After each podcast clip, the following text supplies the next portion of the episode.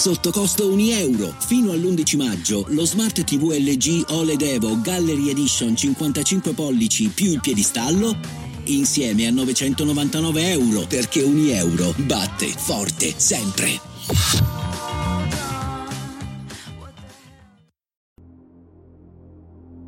Avevo 14 anni quando per la prima volta mia madre mi portò a casa di alcuni suoi vecchi amici. La famiglia Rossi, un gruppo di persone estremamente educato. Mentre guidava nel loro vialetto di casa, mi disse: Mi raccomando, Franco, il bon ton in casa Rossi è tutto. Ricordati quello che ti ho insegnato, non contraddirli, non offenderli, fai quello che ti diranno di fare. Mi raccomando, Presto ti dirò perché è così importante che io sia venuta da loro con te. Parcheggiammo e un signore vestito bene venne a salutarci. Ci accompagnò in casa, una bellissima villa ristrutturata. Conobbi il resto della famiglia. Erano tutti estremamente educati e gentili, ma c'era qualcosa di inquietante, soprattutto nel loro sguardo. L'unica persona che non riuscivo a smettere di fissare era una ragazzina mia coetanea. Era bellissima. A pranzo rimanemmo tutti in silenzio, fino a che il padrone di casa, Francesco, si rivolse a mia madre. Allora, Lisa, come va con il lutto? Hai superato la morte di tuo marito? Lei trattenne le lacrime e disse: Sì. Giuro, ero tentato di alzare la voce e dire: Bonton un paio di palle! Tutti educati, tutti a rispettare il Galateo e poi fate una domanda del genere a mia madre! Ma stetti zitto Dopotutto, lei era stata chiara prima di venire qui e volevo rispettarla. Seguirono altre domande idiote. Poi Francesco si alzò e mi disse di raggiungerlo. Mia madre mi guardò terrorizzata, ma annuì, come per darmi il via libera. Venne accompagnato di sotto, in cantina.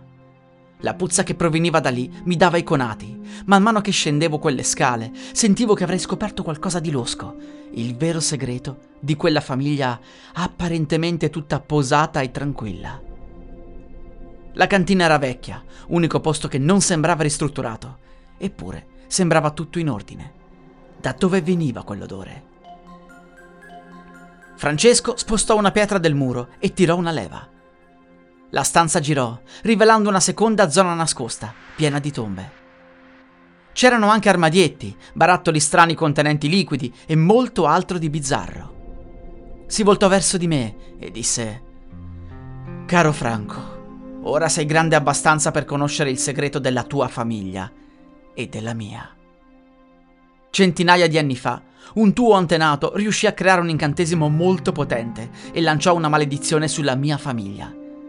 Tutto questo a causa di un amore non corrisposto, tra l'altro. Un motivo stupido. In sostanza, la mia famiglia sarebbe stata condannata a vivere senza poter vedere nessun altro, poiché tutte le persone su cui avremmo posato lo sguardo sarebbero morte dopo un anno. Tutti, tranne i membri della tua famiglia. Fu una strage, poiché per vivere i miei antenati erano comunque costretti a vedere alcune persone, Colui che lanciò la maledizione si rese conto solo in vecchiaia dell'errore che aveva fatto e venne da noi a dire che voleva rimediare. Non poteva annullare ciò che aveva fatto, ma ogni magia lanciata doveva avere un bilanciamento, per cui c'era una sorta di clausola. Se ogni 50 anni o meno uno della nostra famiglia o della vostra famiglia che avesse ucciso un membro della famiglia il cui sangue era lo stesso di colui che aveva lanciato l'incantesimo, la maledizione sarebbe stata temporaneamente annullata. Lui fu il primo della lista a sacrificarsi, si suicidò e funzionò. La tua famiglia e la nostra sono legate da allora e da quel momento c'è una sorta di accordo. Ci deve sempre essere un sacrificio ad ogni generazione. Cerchiamo di fare in modo che sia sensato, ad esempio tuo padre era quello più anziano ed era anche malato. Lì rabbrividì e con un filo di voce chiesi: Mi stai dicendo che avete ucciso mio padre? Lui rispose: È stata tua madre a farlo. L'accordo è che siate sempre voi a regolarvi internamente. Solo se sta per scadere il tempo uno di noi verrà ad uccidere. Ma dobbiamo evitarlo, possibilmente. Sembrava tutto incredibile, ma in quel momento mia madre scese e mi disse: Ora sai la verità. Io li guardai e infine dissi: Ma non capisco. Perché continuare questa maledizione in eterno? Perché far morire gente inutilmente? Non è più facile che la vostra famiglia si estingua? Lasciamo scadere 50 anni e gli ultimi di voi, anche se non sono responsabili, porranno fine alla questione. Lo so, non è più colpa di nessuno, ma dobbiamo farla finita. Francesco sorrise e mi disse: Se fosse così semplice lo avremmo fatto, ma i miei antenati hanno fatto in modo che la tua famiglia fosse costretta a continuare questa tortura per l'eternità. Vedi, i primi figli e nipoti erano così arrabbiati con quest'uomo che pensavano che il suo suicidio non fosse abbastanza per redimersi. Volevano legare la tua famiglia per sempre alla maledizione e così molti di loro sono partiti per il mondo e hanno fatto figli ovunque. Questi figli poi ne hanno fatti altri, insomma, in parole povere, la mia stirpe è ovunque nel mondo e non sa nulla di questa maledizione. Ciò vuol dire che se lasciamo passare 50 anni senza agire, rischiamo che gli abitanti della Terra si dimezzino, o peggio. Conta quante persone può vedere in un anno una persona. Fai un calcolo. In quasi tutte le regioni del mondo potrebbe esserci potenzialmente un mio consanguineo. Sarebbe una strage. Aveva ragione. Non potevamo fare nulla ed era tutto in mano mia, poiché la mia famiglia era stata sfortunata nelle ultime generazioni. La guerra aveva decimato i miei antenati, eravamo rimasti solo noi. Passarono gli anni. Mia madre mi disse che dovevo assolutamente fidanzarmi e fare tanti figli. Dovevo mettere al mondo quante più persone e dovevano essere consapevoli della maledizione.